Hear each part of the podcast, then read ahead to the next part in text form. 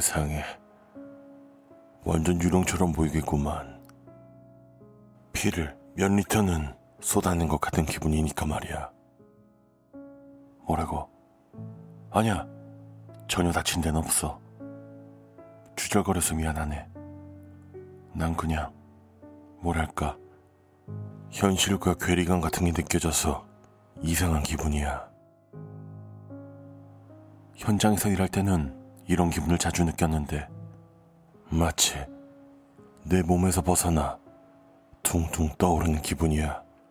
실을 끊으면 연이 하늘 높이 날아가는 것처럼 말일세. 헛소리해서 미안해. 범행 현장은 봤나? 아니, 사진 보지 마. 그 파일. 사건 파일은 건드리지 마. 안 보는 게 나을 거야. 다리 떠는 걸 멈출 수가 없네. 그래서 커피를 그렇게 들고 있는 건가? 나 때문에 테이블이 흔들리는 게 신경 쓰여서 좀만 기다려봐. 내가 의자를 뒤로 좀 뺄게. 이제 좀 낫지? 홉스 형사님, 이젠 정식으로 조사를 시작할게요. 변호사를 선임하지 않겠다는 그 입장을 유지하시겠습니까? 맞아. 변호사 선임은 별로 관심 없어. 내 권리를 포기한다는 거야. 내가 제정신이 아니거나 그래서 그런 건 아니고, 음, 진심일세. 뭐 알겠습니다. 전직 형사 홉스 밀게이트 씨가 변호사 선임 권리를 포기한다고 기록하겠습니다. 검사들이 그 사건을 대중에 공개한 다음엔 변호사 같은 건 필요 없을 걸세. 그리고 아마 공개할 수도 없을 거야. 자, 그럼 준비 되셨나요? 아니, 그치만 뭐 이야기는 해야겠지. 저 그럼 그날 밤에 범행 현장에 가시게 된 이유는 뭡니까? 만약 내가 그 일이 있기 전에 며칠 동안 낚시 여행을 하려고 생각 중이었다면 믿어주겠나? 뭐 신경 쓰지 마. 아무튼 잠깐만 생각할 시간을 줘. 나도 이렇게 수사를 당하는 입장이 된 건 처음이거든. 자, 그래. 아무래도 그 기자 이야기부터 시작해야겠지. 베이머라는 이름의 그 기자는 일주일 전쯤에 내게 이메일을 보냈어. 드리스콜과 사건에 대해 새로 제보할 정보가 있다고 했거든. 내가 옛날에 담당했던 사건 말이야. 벌써 한 20년째 미제로 남은 사건이지. 처음에 난 그 이메일도 믿지 않았어.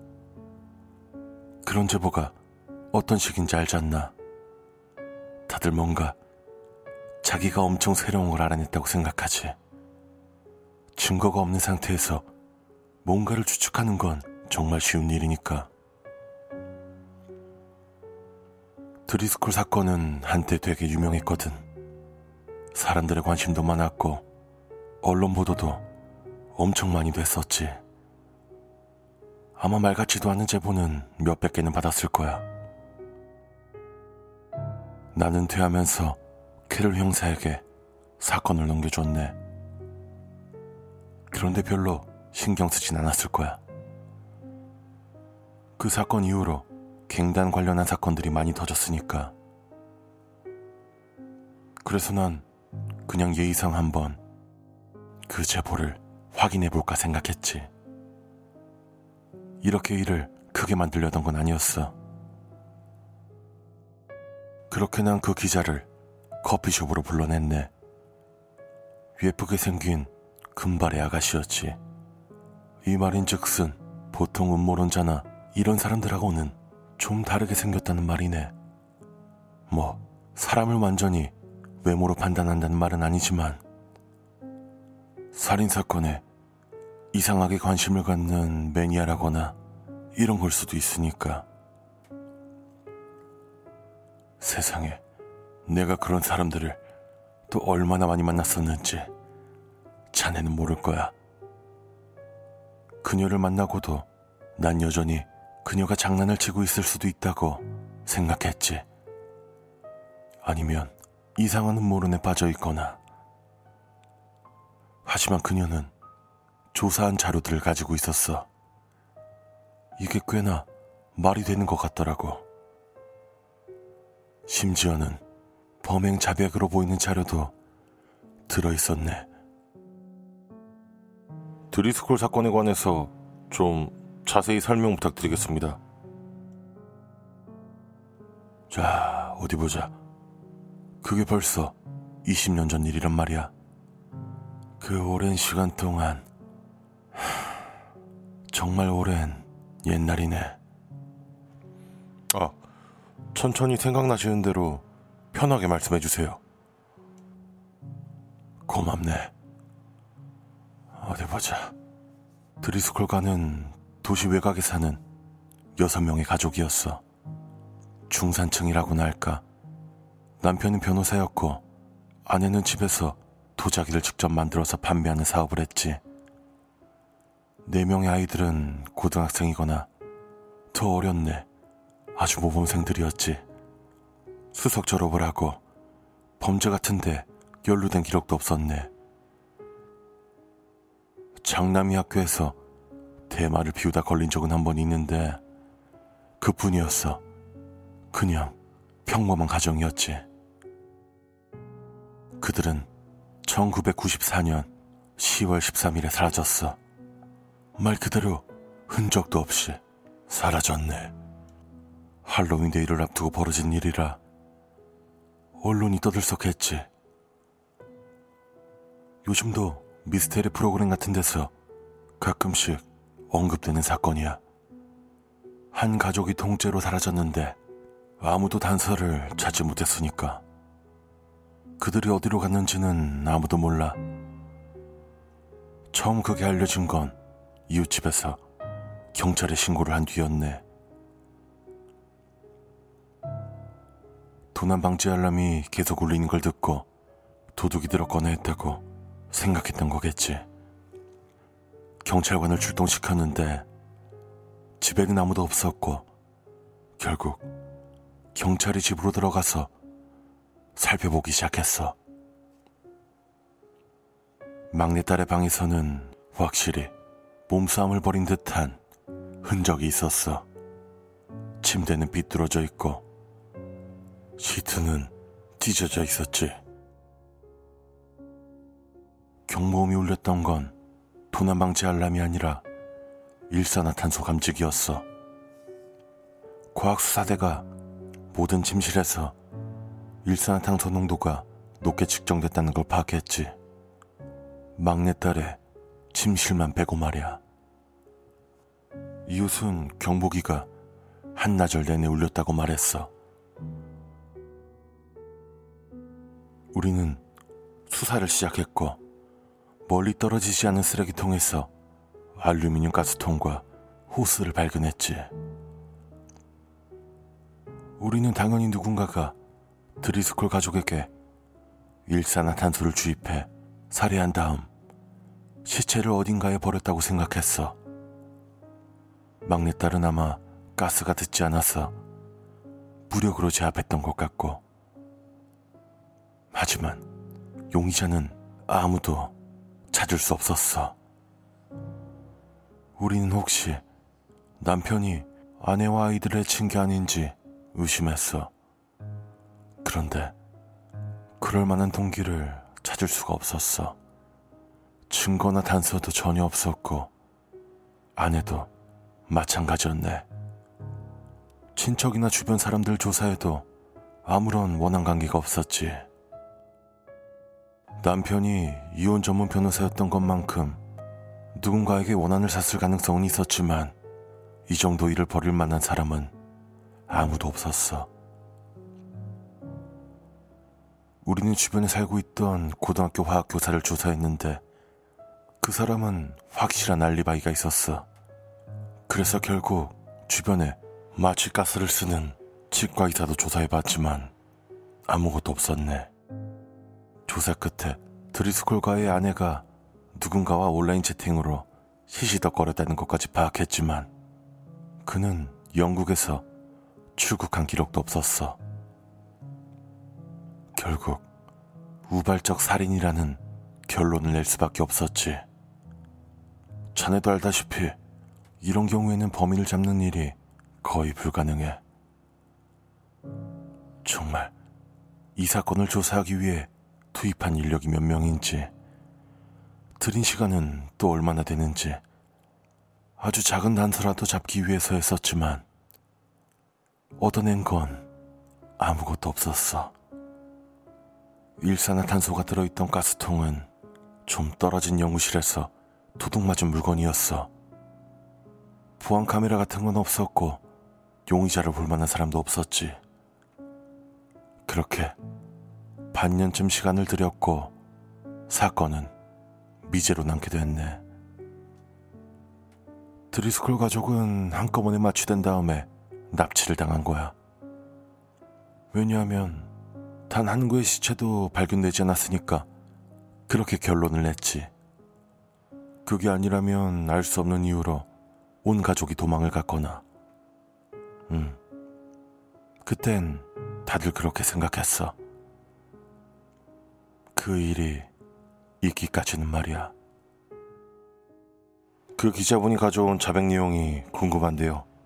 그거에 대해 말씀 부탁드립니다. 아, 그래. 그렇지. 베이머 기자. 그녀는 혼자서 사건을 몇 년째 추적하고 있었더라고. 기자로서 취재를 위한 목적이었지만 정말 개인적으로도 사건의 전말이 궁금했나 봐. 아까 말했듯이 한때 동네를 떠들썩하게 했던 사건이었거든. 멀쩡한 사람들도 이건 외계인이나 악마의 소행이 아니냐고 하는 일이 많았어. 그 기자는 사건 발생 20주년을 맞아 내용을 정리하는 기사를 한번 썼더라고.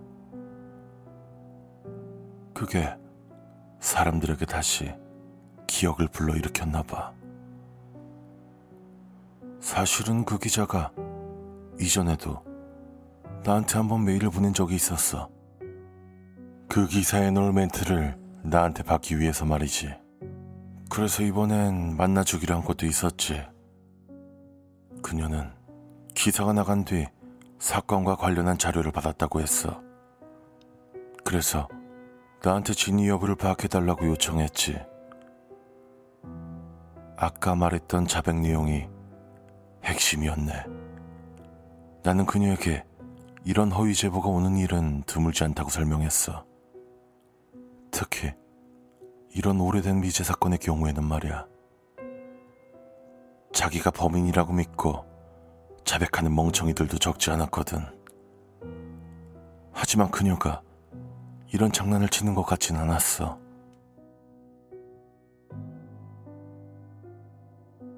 그 파일에 있는 내용을 좀 더 자세히 말씀해 보세요.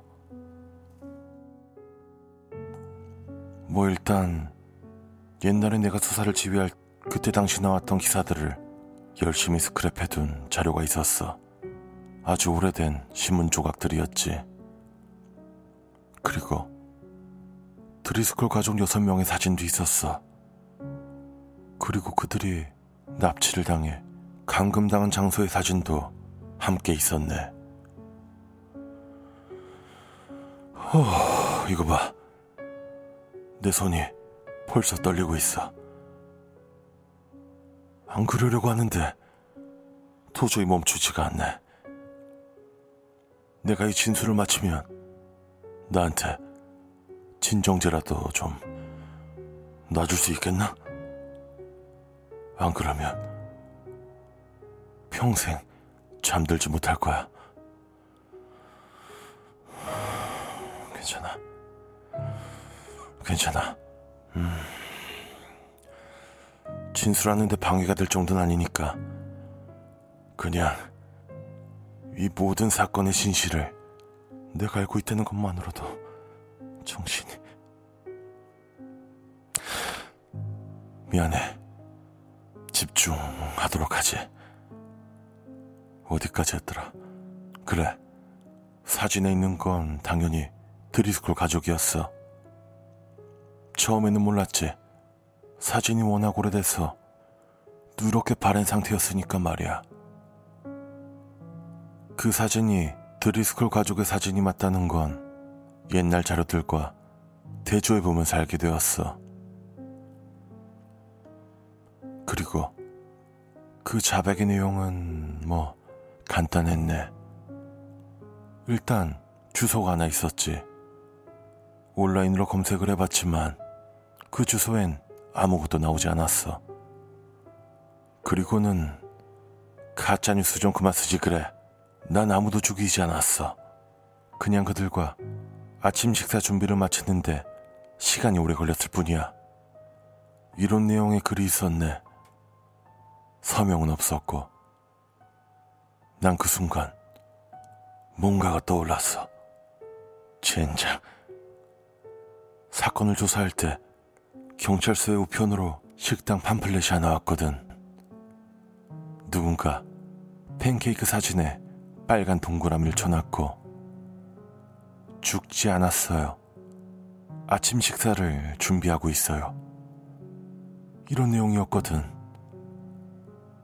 그때 당시엔 이 사건과 관련이 있을 거라고는 아무도 생각하지 않았지. 그런 장난도 흔한 일이었으니까. 진짜. 밀게이트 형사님, 괜찮으신가요? 우리가 어떻게 할 수 있었겠어? 혹시나 해서 팜플렛을 보낸 식당을 찾아봤는데 근처에는 그런 식당이 없었어. 주소 같은 것도 없었는데 우리가 어떻게 할수 있었겠어? 형사님, 그래서 그 사건을 왜 다시 조사해 보려고 하신 건가요? 난 그게 장난인지 아닌지 확인해 보고 싶었네. 여전히 믿을 수가 없었어. 20년 동안 내가 얼마나 많은 가짜 제보를 받았는지 자네는 모를 걸세. 뭐 개인적인 호기심이 들기도 했었던 것 같아. 가끔씩 그때 수사 자료를 꺼내보면서 뭔가 번뜩하고 떠오르기를 기대했던 때도 있었거든. 누가 해답을 나한테 이렇게 던져줄 거라고는 생각하지 못했네. 그래서 내가 직접 확인해야만 했어. 그렇게 나는 그 편지에 있는 주소로 찾아가기로 했지. 베이머 기자도 함께 말이야. 옛 지도로 찾아보니 거기는 버려진 공장 빌딩이었어. 아마 마지막으로 가동됐던 게 50년도 더 지났을 거야. 그곳에는 여전히 버려진 공장이 있었어. 나무로 된 오랜 건물이었네. 입구는 쇠사슬로 칭칭 감겨 잠겨 있었고. 잠깐만, 여기 휴지통 같은 거 있나? 갑자기 토할 것만 같. 미안하네. 미안해. 그냥 빨리 진술을 끝내고 싶네. 그리고 나면 바로 나한테 진정제를 좀 놔줘. 알았지? 그래. 그렇게 공장 안으로 들어갔네. 공장 안에서는 뭔가 이상한 냄새가 났어. 아주 미세한 냄새였지만 나는 직감적으로 알았지. 시체의 냄새라는 건 기억 속에서 잊혀지지가 않거든. 난 자물쇠를 따고 안으로 들어갔네. 정말이지. 차라리 시체였다면 다행이었을 거야. 연쇄살인마의 소용이었다면 정말 차라리 다행이었을 거야. 지금부터 내가 하는 말을 믿어준다고 약속할 수 있나? 꼭 믿어줬으면 좋겠네. 집중하기가 쉽지가 않구만. 이 진술을 마치고 나면 정말 오랫동안 한숨 자고 싶어. 그래서 진정제는 준비해 줄 수 있대? 어, 좋아. 공장은 예상대로 버려진 상태였어. 안에는 여섯 개의 큰 방이 있었지. 벽은 왠지 공장 건물보다 나중에 세워진 느낌이었네. 그리고 방음 처리도 돼 있었지. 아무리 소리를 질러도 다른 방에서는 들리지 않을 정도였네. 안에 들어오니까 그 냄새는 더 심해졌어. 그 냄새는 정말 생생해. 피부를 모래로 문지르는 것 같은 느낌이랄까. 아무튼 각 방 안에는 유압 프레스기가 한 대씩 배치되어 있었어. 처음엔 그게 뭔지도 몰랐지. 마치 병원 침대처럼 놓여 있었으니까. 옆에는 링거랑 의료 장비 같은 것들도 있었고, 그들은 아마 그 장비 덕분에 그렇게 오랫동안 생존해 있었던 것 같아. 아, 씨발. 눈앞이 어두워지는 기분이야. 조금 쉬었다가 다시 하시겠어요? 아니야, 아니야, 아니야. 아니야. 이걸 다시 시작한다는 건 더 끔찍한 일일 걸세. 아무튼 그 공장은 범행 장소가 확실했어. 의심할 여지가 없었지. 내가 바로 그 연쇄살인마의 소굴에 들어와 있던 거야. 난 그 기자, 베이머 기자에게 얼른 돌아가자고 말했어. 하지만 그녀는 거절했고 어쩔 수 없이 나도 같이 둘러보게 됐지. 나는 드리스콜 가족이 어쩌면 아직 살아있을 수도 있다는 생각에 발길을 돌릴 수도 없었어. 경찰에 신고를 하려고 했지만 휴대폰 신호도 잡히지 않았고 그리고 나는 듣고 말았네. 헉 하는 소리 같았지만 그렇지 않기도 했고 말로 설명하기는 정말 어려운 소리야. 아무튼 난 소리를 들었고 곧바로 움직일 수밖에 없었어. 그 소리는 공장 안쪽에 있는 지하실 문 쪽에서 들렸어. 난 권총을 꺼내 들고 기자한테 내 뒤에서 따라오라고 했지. 다행히 손전등도 가져왔어. 지하실 문을 열고 손전등을 비췄지. 그 지하실은 마치 삽으로 파낸 것처럼 보였어. 바닥과 벽이 다 흙으로만 되어 있었으니까. 그리고 손전등으로 여기저기 비춰보는데 한쪽에 한쪽에 잔뜩 쌓여 있는 어떤 이상한 물체를 보았네. 난 그게 차라리 시체였으면 좋겠다고 생각했네. 진짜 나는 벌써 64살이라고. 돌아서면 금방 잊어버리는 요즘 젊은이들이 아니란 말이야. 어, 정말 죄송하지만 형사님, 형사님이 보신 걸 조금 설명해 주셨으면 합니다. 알았어. 처음에 난 내가 뭘 본 건지 몰랐지. 젠장. 사실 지금도 모르겠어. 그건 한 60cm 정도로 쌓여 있는 무언가였어. 냄새랑 색깔로 봤을 때 시체라는 생각이 들었지. 나는 살인마가 시체를 어떻게 해서 쌓아놓은 게 아닌가 생각했어. 그것도 충분히 죄악이었을 텐데. 난 발견하고 말았네. 누나를 말이야. 그 쌓인 더미 위에 있던 건 컵받침만하게 생긴 누나리였어. 20년 동안 버린 고문의 흔적이었네. 그 범인은 드리스콜 가족을 유아 프레스기 아래 넣어둔 거야. 링거로 영양분을 공급하면서 천천히, 아주 천천히 압력을 늘린 거지. 아까 과학수사대가 하는 말에 의하면 저 정도 두께로 압착되려면 1년에 0.6cm씩 눌렀을 거라고 하더군. 그들의 몸이 충분히 적응할 수 있을 정도로 아주 느리게 말이야.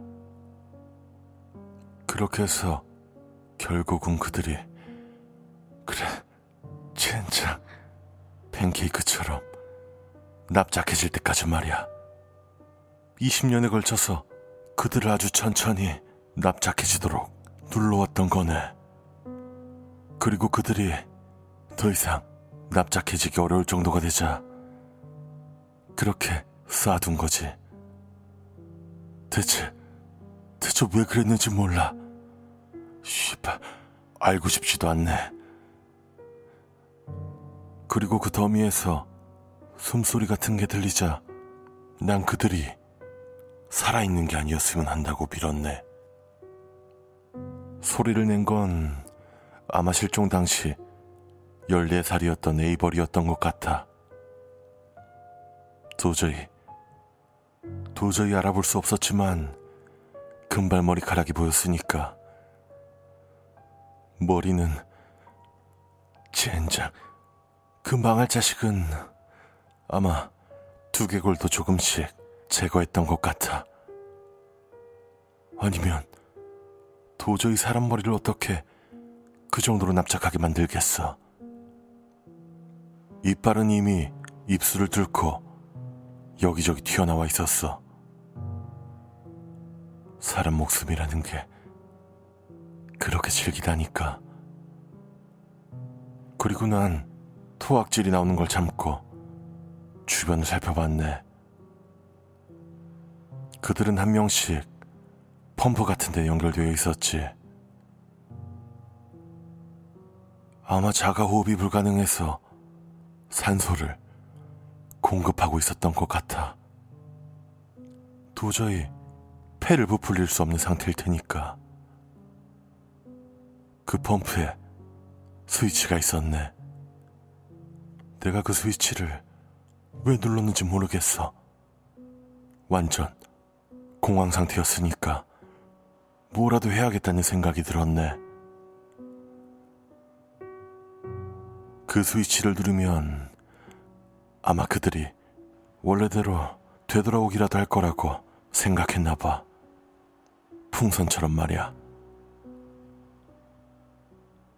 난 스위치를 눌렀고 그러자 공기가 나오는 소리가 세지기 시작했어.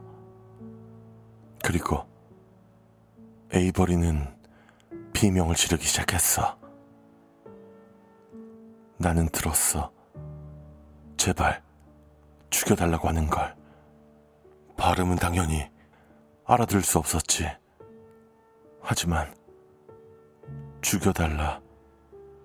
가족. 그 정도는 알아들을 수 있었어.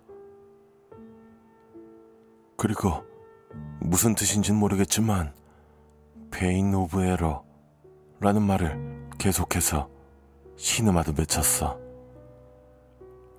아마 내가 범인이라고 생각하는 것 같았어. 왜냐하면 그들은 눈으로 도저히 뭔가를 볼 수 없는 상태였으니까 말이야. 난 간신히 내 이름을 말했고 형사라고 했지. 도와주러 왔다고. 그 말을 반복했지만 도저히 어떻게 그들을 도울 수 있을지 생각나지 않았어. 뒤늦게 날 따라온 기자는 비명을 질렀지. 하지만 난 이미 에이버리에게 온 신경을 집중하고 있었어. 그녀는 말을 이어갔어. 알아듣기 힘든 말이었지만 나는 아직도 그 말을 한 단어도 잊을 수 없어. 제발 죽여주세요. 너무 아파요. 괴물이 되기 싫어요. 제발 날 죽이고 가족들에게는 내가 오래전에 죽었다고 해주세요. 내가 무슨 일을 당했는지 모르게 해줘요. 제발요. 나는 기자에게 나가 있으라고 해야만 했어. 이런 장면은 평생 잊혀지지 않을 테니까 말이야. 하지만 내가 그녀에게 나가 있으라고 했어야만 했던 가장 큰 이유는 그녀가 했던 말 때문이었네. 그녀는 이 여섯 명이 다 드리스콜 가족이냐고. 그리고 아직 다들 살아있는 거냐고. 젠장, 그들은 온 가족이 함께 잡혀왔다는 걸 여태 모르고 있었어. 이렇게 한 군데에 쌓인 상태에서도 감각이 멀쩡하지 않아서 서로의 존재를 알 수 없었고, 가족들이 어디선가 살아있을 거라는 생각으로 지금까지 버텨왔을 텐데, 베이머 기자의 한마디에 지옥문이 열린 거지. 아, 형사님, 이 정도면 충분할 것 같습니다. 아니야, 이건 내 잘못이 아니야. 내 인생을 바쳐서라도 그들을 구해줘야만 했네.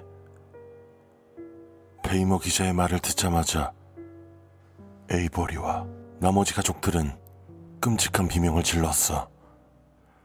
세상에. 난 망설이지 않고 그들에게 총을 겨눴네. 총알 여섯 개를 전부 써버렸지. 곧바로 즉사할 수 있도록 얼굴처럼 보이는 부위를 쏴버렸네. 그게 내가 할 수 있는 최선이었어. 난 얼른 기자를 데리고 현장을 떠났어. 그리고 휴대폰 신호가 닿는 데까지 나와서 지원을 요청했지. 내가 무슨 말을 하는지 알아듣지 못했지만 아무튼 경찰이 출동했네. 젠장. 뭐, 그 다음은 자네도 알겠지. 이제 진정제를 좀 주지 않겠나? 정말 이 얘기는 다시 하고 싶지 않네. 그 여기자한테도 진술을 여러 번 시키지 않아줬으면 하네. 너보다 훨씬 더 충격을 받았을 테니까 말이야. 그녀는 울지도 않고 구역질을 하지도 않았어. 그냥 얼굴이 하얗게 돼서 넋이 나간 것 같았어. 저, 그 여기자 말인데요. 연락처 같은 게 있나요? 너무 충격을 받으셔가지고, 일단 현장에서 집으로 보내기는 했는데, 연락이 되질 않습니다. 그래. 그, 신문사에 연락을 해보지, 그래. 데일리 월드 소속의 베이머 기자야. 그게 데일리 월드 측에서는 베이머라는 성을 가진 기자는 없다고 합니다. 뭐, 가만히 있어봐. Bane of error.